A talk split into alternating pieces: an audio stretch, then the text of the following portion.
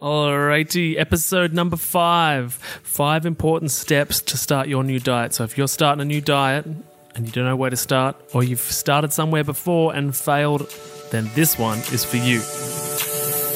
Welcome to the How to Not Get Sick and Die podcast. You've tuned in because you want to start taking your health seriously, so you don't, well, get sick and die.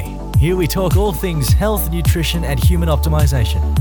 Let's jump into it with your host and resident scientist, Maddie Lansdowne. What's up, my healthy friends? How you doing? I'm glad you're here for another podcast. So today's episode, we're gonna jump straight into it. I've got five important steps to start your new diet. Now, from my experience my own clients and you know just being a general human, I know you don't have to go far to find out that people suck at starting new diets. They suck at implementing them, and they suck at keeping them around for a long time. But guess what? These things are all influenced by factors that are usually in our control. The problem is that the only thing that we change or try to change is just the diet. All right. So I've got five things here I want to share with you that you may or may not have tried before, but I highly recommend implementing all five of these. All right. So I'm going to get straight into it. So, number one, we want to start by acknowledging the poor choices and habits that got us to where we are and not only just acknowledge them, but I want you to write them down because they're the exact things you need to change. Every person I've ever met working as a health and nutrition expert and public speaker, every person I've ever met did not need me to sit down in front of them or jump on stage to share the fact that fruits and vegetables are healthy. And that's what people should be eating. Everybody knows that. So it is far more than that hab- eating habits that are the things that you need to change. So you need to write them down because that's what we need to tackle. Not just the actual food, but the steps that led you to have that food in your hands, right? So that's number one. Write them down, make a list, and then have a plan for where each one will be taken care of. All right. Number two, Number two, food journal. All right. So you've got to plan ahead of time. Food journal is not just what you ate that day, right? So a lot of people keep a food diary and they just write down what happened. Okay. Past tense. Most people talk about what happened. With my clients, I work with a food journal that is looking forward, right? And specifically, the um, most important meal that you want to document is the non negotiable bad meals. And what do I mean by that? I mean, maybe there's a business lunch you can't get out of. Maybe there's date night with the wife or, you know, or, or, or your partner. Maybe, you know, there's, there's, so, so for me, right? Like on Monday mornings, my mon- Monday lunchtime non-negotiable meal for me is because I go, I work at the hospital and I go to, I go to a meeting that is supported by different businesses that you know fund lunch, and it's it's part of it's part of what you do to go there and see the presentation, which is usually some latest research or a, an audit or something you know something super relevant, and and you know have lunch with everybody. That's just what what we have to do as part of what we do at work. So the thing I do on Monday is I put that in my diary. I know that Monday lunchtime is a bad meal. It means that I can account for when the bad stuff's going to happen.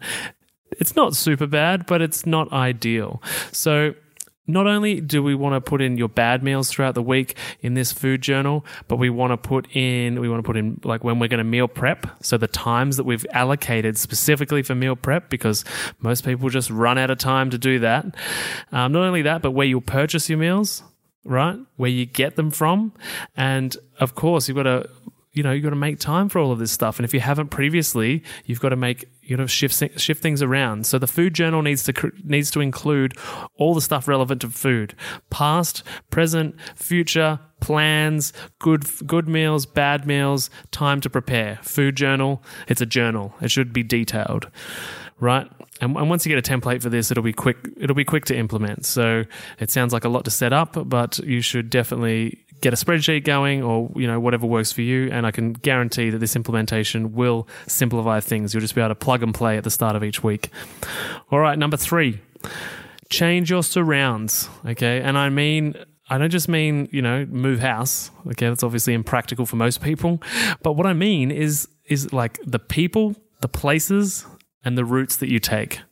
What do I mean by that? So the people, so well, first we'll start with the environment as a whole. So if nothing changes, nothing changes, right? If the environment that you're in produced the health problem that you currently have, then you can't possibly expect to produce a different result in the exact same environment, right? That's perfectly logical. Would you agree? So, with that perfectly logical sentence, what I want you to do is I want you to change the things that got you to where you are. So, maybe you know getting some new friends that are really into their health and fitness. You know they you know they say you're the average of your five best friends right? If you don't have any friends or, or, family or partners that are interested in health and you don't just have to be interested like it's a fad like it's a, a temporary hobby health should be a permanent lifestyle choice. So get some friends that are into their health. And maybe you're somewhere on your health journey or maybe on you're on the side of the health journey that you don't feel so good about yourself and you actually look at those health snobs and totally judge them because, oh, they think they're so healthy. I have literally heard that at a cafe about a table I was sitting at from people that were obviously not where they wanted to be in their health journey. So, you know, maybe you need to push yourself out of your comfort zone and get some healthy, you know, fit friends because guess what? You'll start molding to what they do. It's just human nature to mimic our surrounds like that, to be wanted because we want to be accepted as part of the group. And guess what? There isn't anything wrong with being accepted as a healthy person in a healthy group, right? Ain't nothing. Nothing wrong with that. So the other thing we want to change by and what I mean by places is the places we go. Maybe you've got a habit of walking down to the cafe at work every time you've you're you've got lunch, right? Maybe that's just you just subconsciously that's where you go. From now on, you're consciously going to walk somewhere else. Or maybe Maybe I've had a client with this issue. He would get off the train and walk home, and he would always get a donut at the service station because the service station was literally on his way home and he didn't even have to go left or right.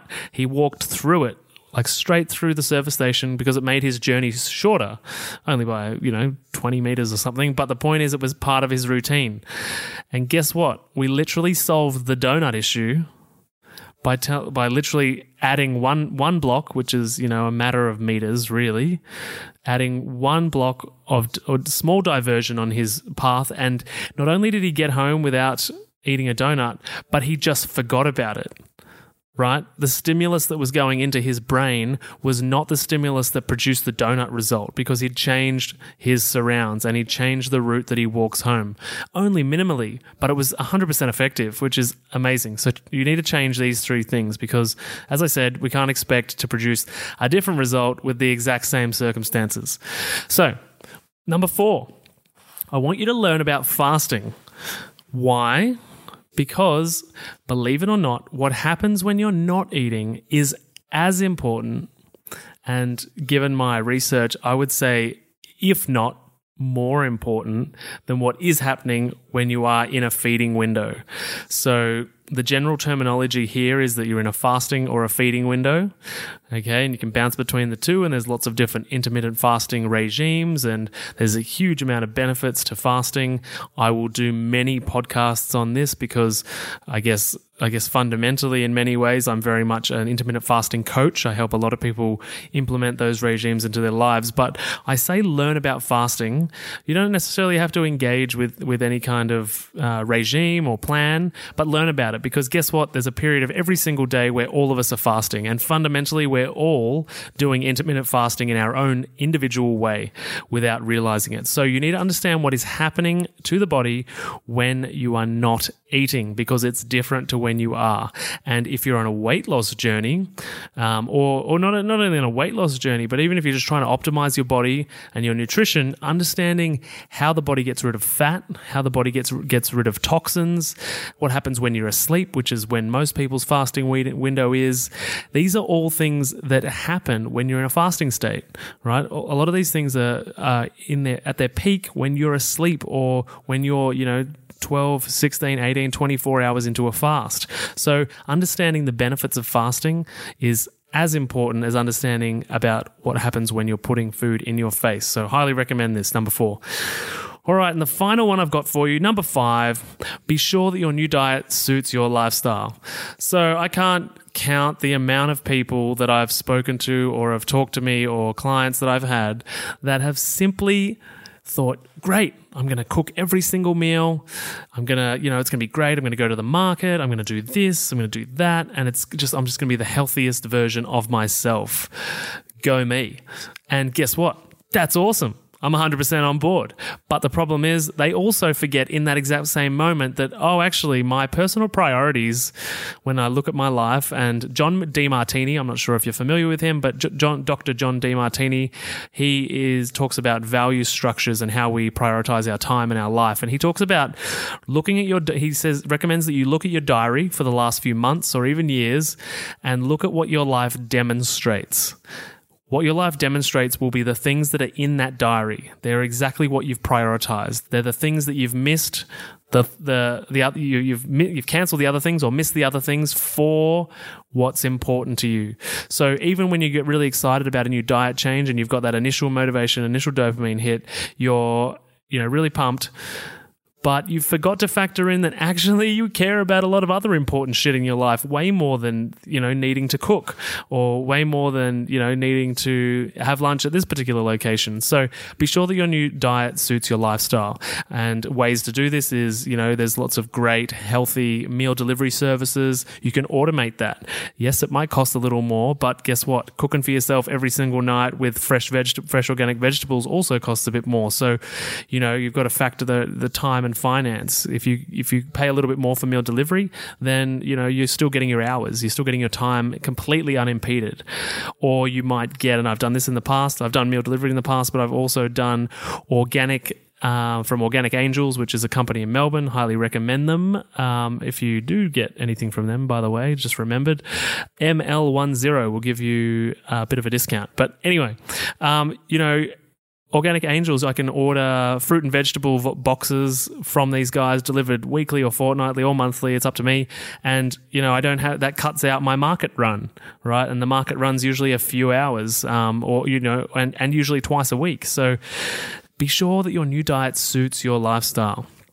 And guess what? You need to sit down with that food journal that you wrote that I talked about in uh, at point two to prioritize the time so that you can you can achieve these these goals. So that you can look at your lifestyle. Remember, look back at the last few months. What does your life demonstrate? What your life demonstrates is what is important to you, and figure out the things that your life in the past have been non-negotiables and work around that. Maybe you're a foodie and the like the non-negotiable is cooking. That's perfect. But guess what? Most of us including me are not in that category. So you've got to build your life, build your health, new healthy diet around your your your lifestyle, your current lifestyle or um, the one that you want to have.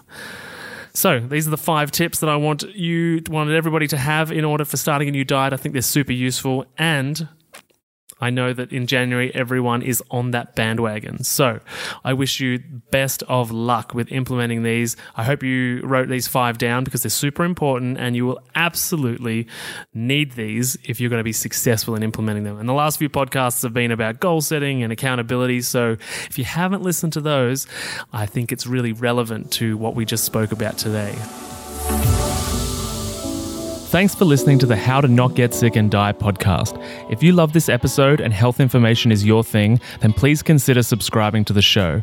And when you're done, head over to iTunes, Google Podcast, or whichever app you use, and we'd be grateful if you could leave us a five star rating and write a review sharing your opinion on the show, as it really helps the podcast grow. Thanks so much, and I'll see you on the next episode.